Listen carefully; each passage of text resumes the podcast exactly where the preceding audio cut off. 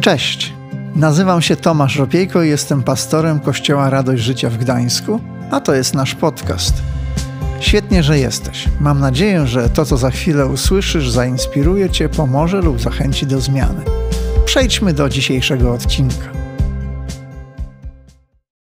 E, Rozpoczął się nowy miesiąc. E, W listopadzie nasze niedzielne kazania nie będą przebiegały pod jakimś e, jednym tytułem, w ramach jakiegoś cyklu, ale kaznodzieje, którzy będą w niedzielę stawać, będą e, zwiastować Ewangelię, dzielić się e, tym, co Bóg do nich mówi e, na różne tematy.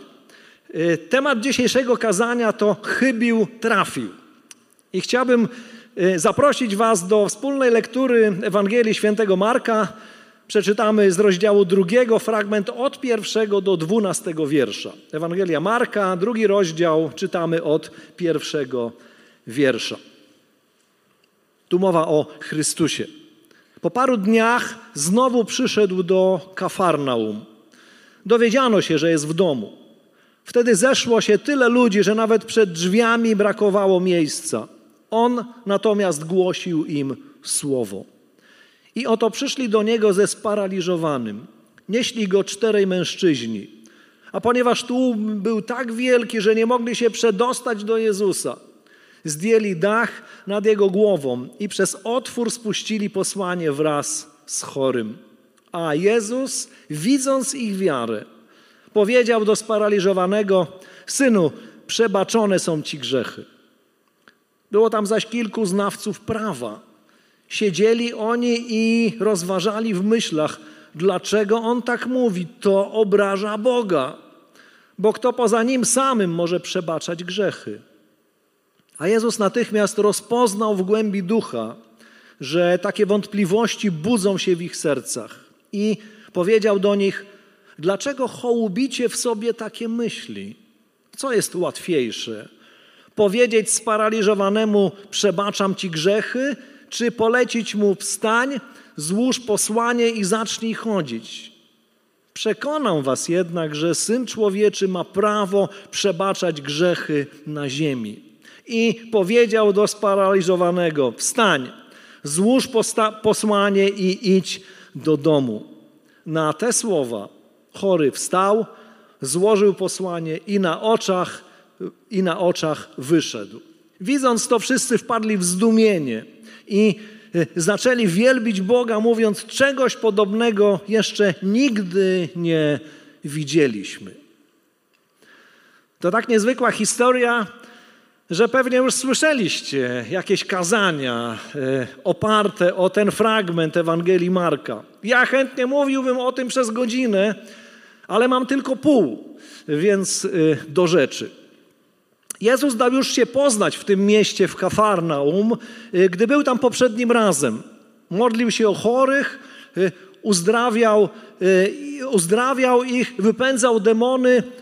Okazał się niezwykle skuteczny, jego służba przyniosła wielki owoc. Więc kiedy ponownie zjawił się w tym mieście, mieście, które miało się stać w przyszłości jego bazą, z której ruszał w różne miejsca i do której wraca, a więc kiedy na nowo się tam pojawił, przeczytaliśmy, że zebrał się taki tłum, że nie można się było dopchać. On nauczał ich, zwiastował im Boże Słowo. A w tym samym czasie czterej ludzie przynieśli sparaliżowanego mężczyznę na jego posłaniu. A że nie mogli się do niego dostać, nie mogli zbliżyć się do Jezusa, zaczęli rozbierać dach domu, którym Jezus nauczał. Już wyobrażam sobie to, tą sytuację. Ludzie siedzą i uważnie słuchają, a tu nagle coś się zaczyna dziać z sufitem. Sufit zaczyna się ruszać, zaczynają się sypać z niego różne rzeczy. Wyobrażacie sobie, co by było, gdyby to nas właśnie teraz spotkało, gdyby nad głową zaczęło się coś kruszyć i gdyby zaczęły się sypać na nas różne rzeczy?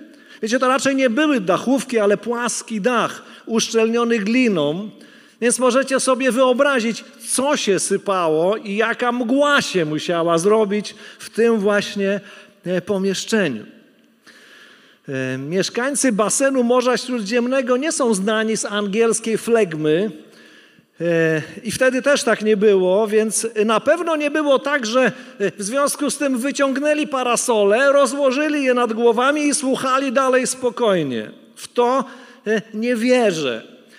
E, oni mają swój temperament i przypuszczam, że raczej zaczęły się rozlegać głośne głosy albo krzyki w rodzaju: Hej, czy ktoś tam zwariował? Co wy wyprawiacie? Ludzie tu siedzą. No nie można się tak zachowywać, nie można tak nas traktować. Ale tam ta czwórka w ogóle się tym nie przejęła. I konsekwentnie dokończyli dzieła. To znaczy rozebrali część dachu, po czym spuścili posłanie z chorym tuż przed Jezusa. Wyobrażam sobie tylko minę właściciela tego dachu, o czym pomyślał w tamtym momencie. To, co się dzieje później, jest w tej historii zupełnie niezwykłe. Wiersz piąty mówi nam, a Jezus, widząc ich wiarę, powiedział do sparaliżowanego, synu, przebaczone są ci grzechy.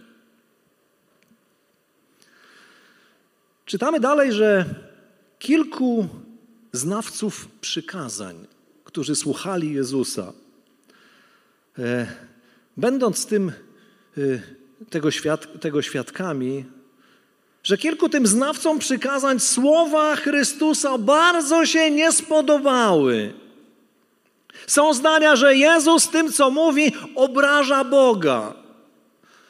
I to jest po prostu szokujące że ludzie, którzy przez lata studiowali przykazania i potrafią je cytować z pamięci, tak właśnie zareagowali. I kiedy mówię o cytowaniu, nie mam na myśli jakiegoś jednego wersetu czy jednego przykazania, ale uczeni w piśmie potrafili cytować rozdział za rozdziałem w księdze bez jednej pomyłki. Bez jednej wpadki wyobrażacie sobie coś takiego? Potraficie z Biblii zacytować trzy wersety pod rząd y, bez pomyłki? No właśnie, różnie to bywa, tak? Oni potrafili całe rozdziały, werset po wersecie, cytować bez, bez wpadki. To można tak znać Boże Słowo? No tak właśnie było. Uczeni w piśmie z tego właśnie byli znani. Ale to, co mamy tutaj, jest wstrząsające, bo stoi przed nimi Boży Syn, Jezus Chrystus, wcielony Bóg, a im się wydaje, że On tym, co mówi, obraża Boga. To pomimo tego, że Boże Słowo tak się zna, można się aż tak pomylić? Okazuje się, że, że można. Oni mu mówią, co obraża Boga, a co nie obraża. I tam nie ma cienia zawahania, oni się nie zastanawiają, oni go nie dopytują, nie głowią się na tym. Oni wiedzą lepiej. Mówią, on obraża Boga. Znawcy przykazań uczą autora przykazań, jak powinno być. Taka jest sytuacja. To trochę tak, jakby chłopcy na podwórku uczyli Roberta Lewandowskiego, jak się gra w piłkę nożną. Wiecie, to mogło być całkiem zabawne, gdyby nie było takie tragiczne. Bo ci właśnie ludzie, uczeni w piśmie, mieli wielki wpływ na to, jak ludzie im współcześni myśleli o Bogu, jak rozumieli Jego słowo, jak rozumieli Jego przykazania. To jest po prostu niesamowite, jak ludzie Czasem potrafią być pewni tego, co się Bogu podoba, a co nie, co go obraża, a co nie. I niesamowite jest to, jak się przy tym mogą mylić. Tak było 20 wieków temu. I to się bardzo nie zmieniło. Bo i dzisiaj ludziom często się, y, y, ludzie dzisiaj dają wyraz tej swojej niezachwianej pewności. I bez cienia wątpliwości potrafią mówić, że na przykład Boże, Boga obraża jakiś styl muzyki albo kolorowe światła w kościele, albo jeszcze coś. Wiecie, ja też kiedyś myślałem, że jak ktoś siedzi w kościele w czapce e, albo przychodzi do niego z dziurą na kolanie, to Pana Boga to razi, tak jak mnie e, raziło. I chociaż prawdę mówiąc, dalej mnie to nie zachwyca, to dzisiaj wiem na pewno, że dla Boga ważniejsze jest coś zupełnie innego. W pierwszej księdze Samuela, w szesnastym rozdziale, wiersz siódmy, przynosi nam takie zastanawiające słowa. Bóg patrzy inaczej niż człowiek. Człowiek patrzy na to, co ma przed oczami. Pan patrzy na serce. To ważna informacja, ważna wskazówka dla Ciebie i dla mnie. Y, y, bo my najpierw zwracamy uwagę na to, co widać, na to, co mamy przed oczami. Ale Bóg nie jest ograniczony tylko do naszego wymiaru. On widzi więcej, On widzi głębiej, On widzi serce Twoje i moje serce, serce każdego człowieka i stan tego serca. Y, postawa tego serca dla Niego jest ważniejsza od wszystkiego innego. To, że Bóg patrzy inaczej, powinno Ciebie i mnie prowadzić do takiej postawy naszego serca, żeby było ono gotowe poddawać się korekcie. Jeśli nie będzie w nas tej gotowości, żeby uczyć się od Boga tego, co rzeczywiście jest ważne, tego, co dla Niego jest ważne, to może nam zagrozić rozminięcie się z Bogiem. Bo może się okazać, że dla Niego i dla nas inne rzeczy są ważne, ważniejsze i najważniejsze. A to niestety w historii Kościoła już się zdarzało. I tak było w naszej historii. Biedni są ci znawcy przykazań, którzy zarzucają Bożemu Synowi, że obraża Boga. Kompletnie rozmijają się z Bogiem, z Jego oczekiwaniami. To też oznacza, że chociaż myślą inaczej, to nie służą prawdziwemu Bogu, ale jedynie swojemu wyobrażeniu o Nim. Mają jakiś obraz Boga w swoich sercach i w swoich umysłach, ale On się nie zgadza z tym, jaki Bóg rzeczywiście jest. I to jest dramat, bo ten obraz jest fałszywy, ale oni tego nie widzą. Oni tego nie wiedzą. Wśród dziesięciu przykazań, które Bóg dał Mojżeszowi na górze Synaj, drugie przykazanie mówiło, żeby człowiek nie czynił sobie żadnego obrazu Boga i nie oddawał mu czci. Dlaczego Bóg dał takie przykazanie? Ano dlatego, że e, każdy e, widzialny obraz Boga jest zbyt marny, zbyt ciasny, nie oddaje tego, jaki Bóg rzeczywiście jest. Musi więc być fałszywy, nieprawdziwy, nie pokazuje o Bogu prawdy. W księdze Hioba, w ostatnim jej rozdziale, y, Bóg zwraca się do przyjaciół, którzy przyszli pocieszać Hioba. I mówi tam takie bardzo zastanawiające rzeczy. Mówi im: y, Mój gniew rozgorzał przeciwko Wam dlatego że nie mówiliście o mnie prawdy, jak mój sługa Hiob. Dlatego teraz poproście, niech Hiob się modli o was, niech się za was wstawia, bo coś z tym trzeba zrobić, bo to nie może tak pozostać. Dzisiaj również ludzie tworzą widzialne obrazy Boga i oddają im cześć ale dużo częściej są gotowi oddawać cześć temu wizerunkowi Boga, który noszą w swoich sercach i w swoich umysłach. Tak jak ci znawcy przykazań, pewni są tego, jaki Bóg jest, czego oczekuje i co go obraża. Niektórzy są gotowi z tych powodów prześladować innych, zmuszając ich do podporządkowania się temu ich własnemu obrazowi Boga.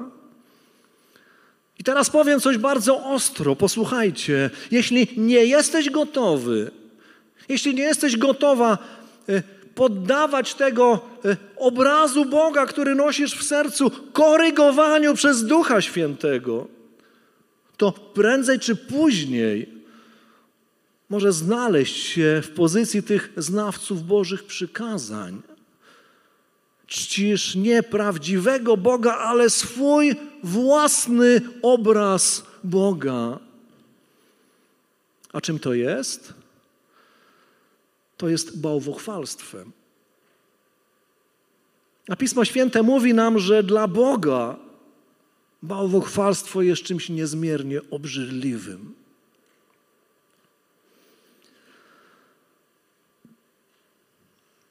Ale w tej historii Jezus nie pozwala, żeby jego oponenci pozostali w tym błędzie.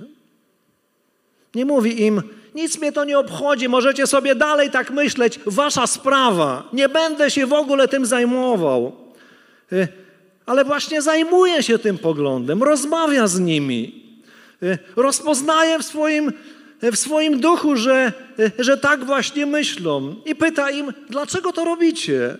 Dlaczego hołubicie takie myśli? Dlaczego ten, y, y, dlaczego polerujecie ten posążek? I to ważna wskazówka. Jezus z nimi rozmawia. Żeby pewnych błędów się pozbyć, trzeba o nich rozmawiać. Zgodzicie się ze mną, że warto rozmawiać? Y, warto się dzielić tym, co myślimy w tej i w tamtej sprawie? Nie chować tego, ale wyciągnąć do światła, przewietrzyć. Pozwolić, żeby inni wyrazili swoje zdanie. Bo każde z nas w pewnych sprawach ma rację, a w pewnych się myli. I nawet jak jesteśmy czasem bardzo czegoś pewni, to nie znaczy, że się nie mylimy. Czasem chybiamy, a czasem trafiamy.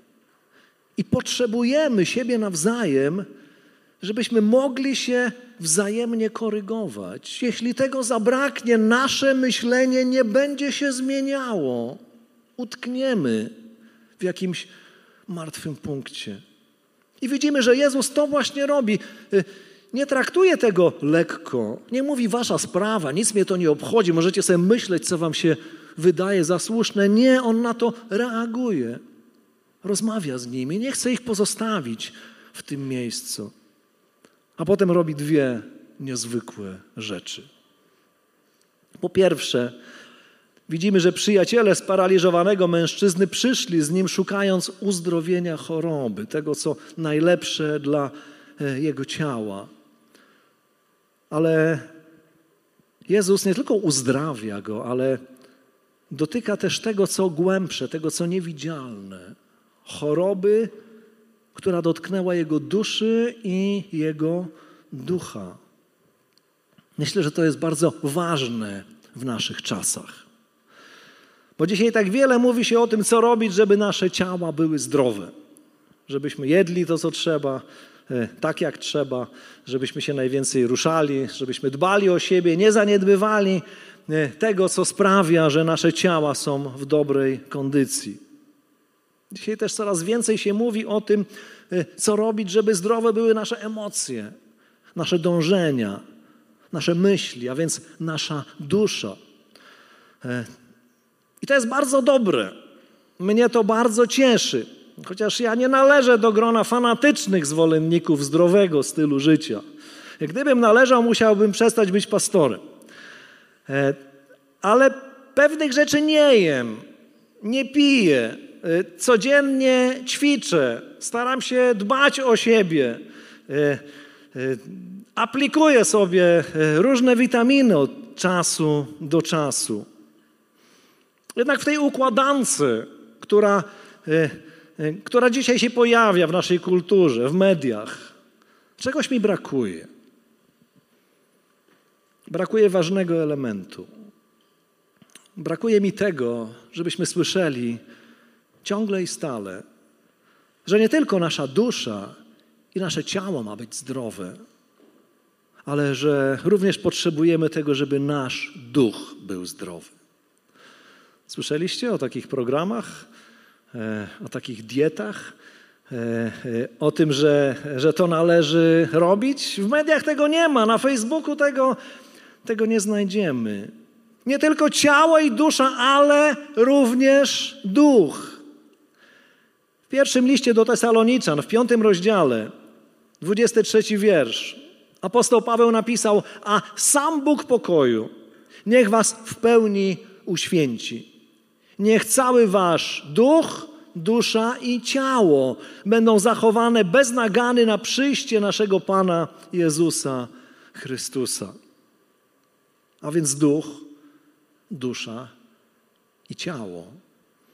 Dusza i ciało nigdy nie będą zdrowe, jeżeli, jeżeli duch człowieka nie, nie będzie cieszył się zdrowiem. A nasz duch to ta część nas, która posiada zdolność do kontaktowania się z Bogiem, przeżywania Jego bliskości, e, przeżywania Jego obecności, e, rozróżniania i słuchania Jego głosu, przyjmowania tego, co, co Bóg mówi do Ciebie i do mnie. To bunt i grzech człowieka sprawił, że ta część nas została dotknięta chorobą, skarłowa ciała, została zdeformowana i obumarła.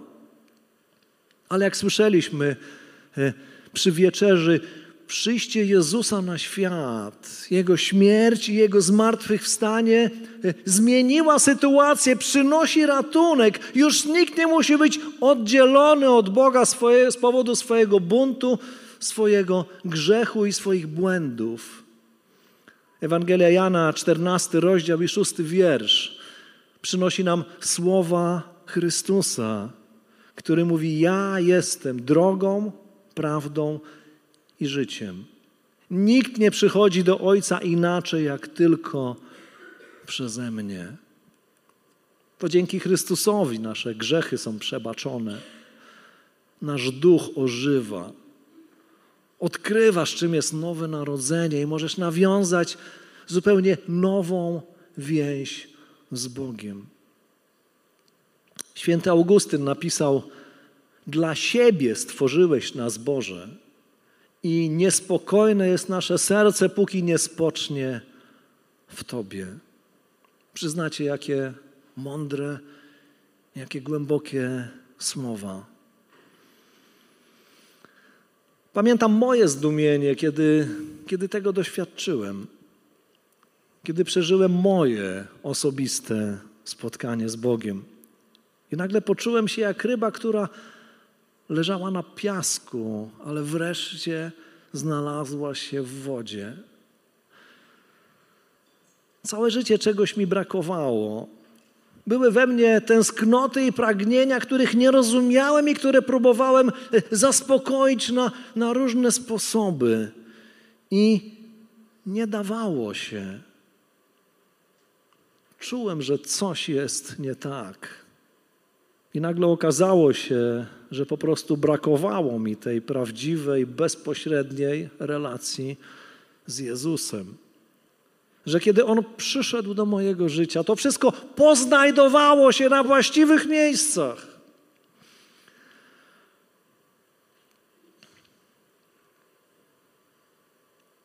Jezus mówi sparaliżowanemu: Twoje grzechy są przebaczone. Pozwól, że zapytam, czy już usłyszałeś, usłyszałaś od Jezusa takie słowa? Czy masz w swoim sercu tę pewność, że Twoje grzechy również są przebaczone?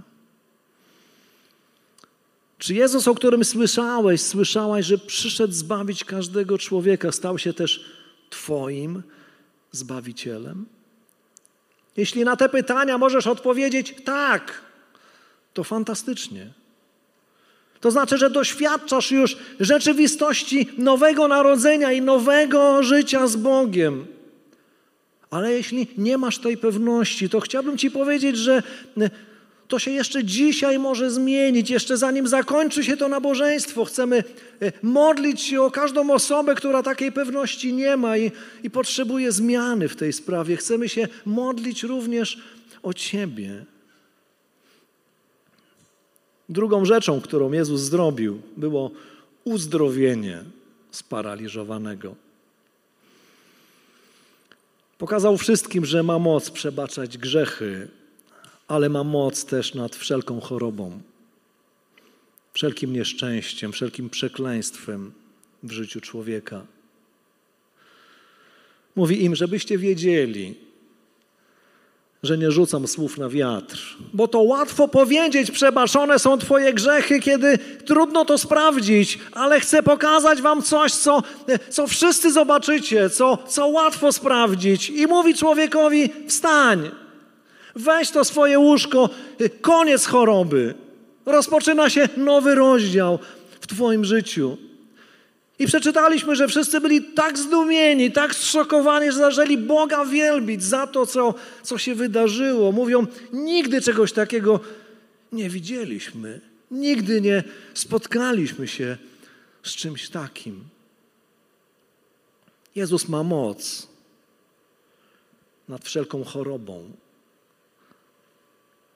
wszelkim nieszczęściem, wszelkim przekleństwem w życiu człowieka, zawinionym i niezawinionym. Kochani, powiedzcie, czy to nie jest dobra wiadomość? No właśnie. Jeśli żyjesz z Jezusem, nie ma takiej potrzeby, takiej sprawy czy sytuacji, wobec której On rozłoży bezradnie ręce. Ewangelia Mateusza, 28 rozdział, 18 wiersz. To słowa Chrystusa, który mówi: otrzymałem wszelką władzę na niebie i na ziemi. A więc powtórzę, nie ma takiego nieszczęścia i takiego dramatu w ludzkim życiu, w którym Jezus nie mógłby pomóc. Wszystkie Ewangelie e, o tym świadczą. Nasze życie e, o tym świadczy. Ale jest warunek. Powiedzcie, czy ta sytuacja sparaliżowanego zmieniłaby się, gdyby po prostu został w swoim domu? Jezus był w jego mieście, może ulicę dalej. Ale gdyby on pozostał w swoim domu, a Jezus był w zupełnie innym miejscu, gdyby nie ta czwórka przyjaciół, która go przyniosła, kiedy, a kiedy okazało się, że nie da rady się dopchać, to rozebrali dach. Czy gdyby nie to działanie, coś by się zmieniło? Popatrzcie, jak dobrze mieć przyjaciół.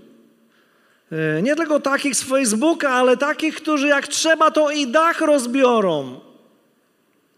I powiem jeszcze, nie tylko dobrze mieć takich przyjaciół, ale bądź takim przyjacielem. Bądź taką osobą. Nie pozwól, patrząc na cudzą krzywdę, na cudze nieszczęście, e, że będziesz myśleć tylko całe szczęście, że mnie to nie dotknęło. Tym koniecznym warunkiem jest więc przyjście z problemem do Jezusa. Czasem różne rzeczy stają na drodze do przebaczenia grzechów, do uzdrowienia, do rozwiązania problemów, do zmiany życia. Czasem te przeszkody są w nas, a czasem wokół nas. Możesz im ulec i powiedzieć po prostu: No nie dam rady. Próbowałem, ale taki wielki tłum, przecież nie będziemy jakiegoś dachu rozbierać. No są granice, umówmy się. Nie będziemy robić takiego bałaganu. Kiedy tak zdecydujesz, świat się nie zawali, ale nic się nie zmieni. Będziesz żyć tak jak wcześniej możesz jednak zrobić coś zupełnie innego. Możesz postanowić, nie pozwolę, żeby to, co stoi pomiędzy mną a Jezusem, oddzieliło mnie od Niego. Nie pozwolę, żeby jakiś dziki tłum, jakiś dach, jakieś okoliczności życia czy cokolwiek innego stanęło na drodze uzdrowienia mojego ducha mojej duszy czy mojego ciała. Powiedzcie, podoba się Wam taka postawa? Tak? Komuś się podoba? No właśnie. Mnie się bardzo podoba. Ale teraz chciałem, chciałem prosić nas, zastanówmy się, ty i ja. E, w jakiej sferze życia takiej postawy nam brakuje? Pozwólmy, żeby Duch Święty zaświecił w różnych zakamarkach naszych umysłów, naszych serc. Czemu pozwalam stanąć pomiędzy mną a rozwiązaniem, które ma Jezus? Może to przyzwyczajenie. Przywykłem, przywykłam do tej sytuacji. Już wiem, jak sobie z tym radzić. I radzę sobie jak mogę, czasem lepiej, czasem gorzej, czasem w ogóle. Ale przecież jakoś trzeba żyć. Przyzwyczaiłem się. Może jakaś oziębłość serca, może brak gorliwości w tym, w czym należy być gorliwym, w tym, co ważne. A może brak gotowości, żeby zmobilizować swoją wiarę i i zawalczyć, nie pozwolić, żeby zostało tak, jak jest. A może potrzebujesz pomocy innych, żeby cię przynieśli. Może to czas, żeby komuś powiedzieć, że jesteś jak sparaliżowany, jak sparaliżowana, że nie dajesz rady. Że jeżeli ktoś nie przyjdzie ci z pomocą, to, to zostaniesz w tym miejscu i nie wiesz, co zrobić, żeby się to zmieniło. Nie pozwól, żeby przeszkoda wzięła górę. Nie pozwól okolicznościom, żeby decydowało o Twoim życiu. Niech Jezus będzie tym, który będzie decydował. Powiecie na to Amen? Kochani, zapraszam do modlitwy. Powstańmy.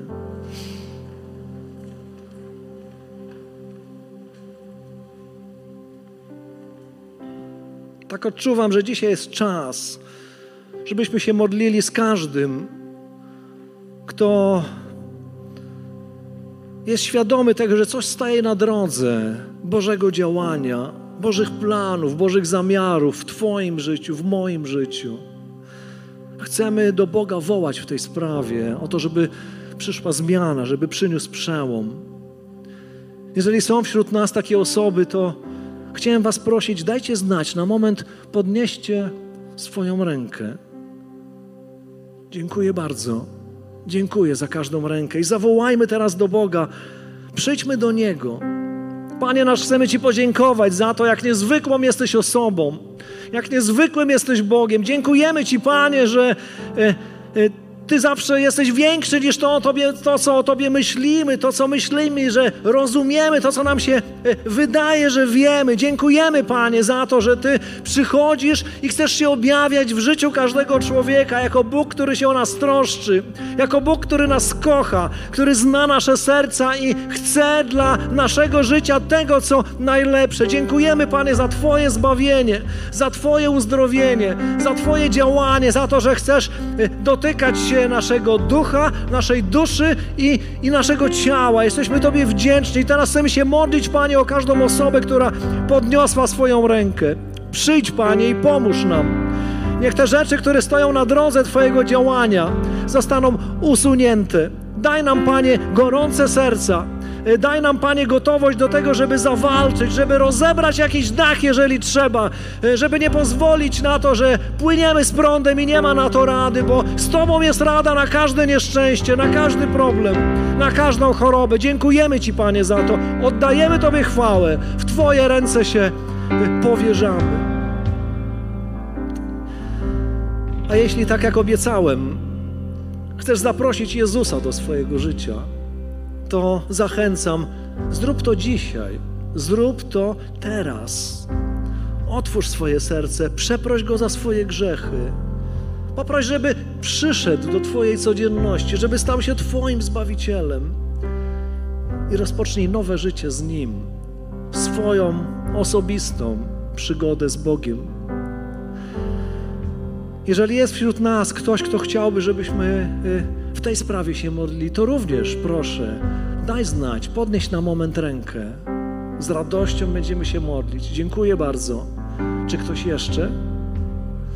Jeszcze można dołączyć, jeszcze, jeszcze chwilę poczekamy. Dziękuję bardzo.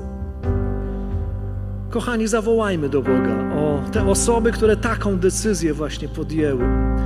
Panie, dziękujemy Ci za to, że przyszedłeś na świat, umarłeś i zmartwychwstałeś po to, żeby przebaczyć nasze grzechy, żeby odkupić nasze winy. E, Ty stałeś się dla nas, za nas przekleństwem po to, żeby e, przekleństwo zdjąć z naszego życia, żeby naszym udziałem stało się błogosławieństwo Twoje, błogosławieństwo w Tobie. Panie, chcemy modlić się, e, dziękować Tobie za każdą osobę, która taką właśnie decyzję podjęła, podejmuje. I modlimy się, żebyś okazał im swoją łaskę, żebyś błogosławił tych, którzy są z nami dzisiaj tutaj w tej kaplicy i tych, którzy są z nami online. Panie, niech Twoja łaska, Twój pokój, Twoje błogosławieństwo przyjdą do ich życia. Chcemy wypowiadać nad ich życiem, Panie, Twoje obietnice i cieszyć się z tego, że jesteś e, ratunkiem, że jesteś nadzieją, że jesteś źródłem tego, co w naszym życiu najlepsze. Kochani, śpiewajmy, uwielbiajmy Boga, módlmy się dalej.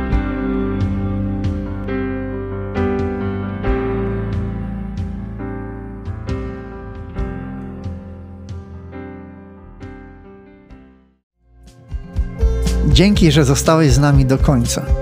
Pamiętaj, że odcinki pojawiają się w każdy poniedziałek o 18. Jeśli chcesz dowiedzieć się o nas więcej, to wejdź na stronę kazetgdańsk.org. Do usłyszenia.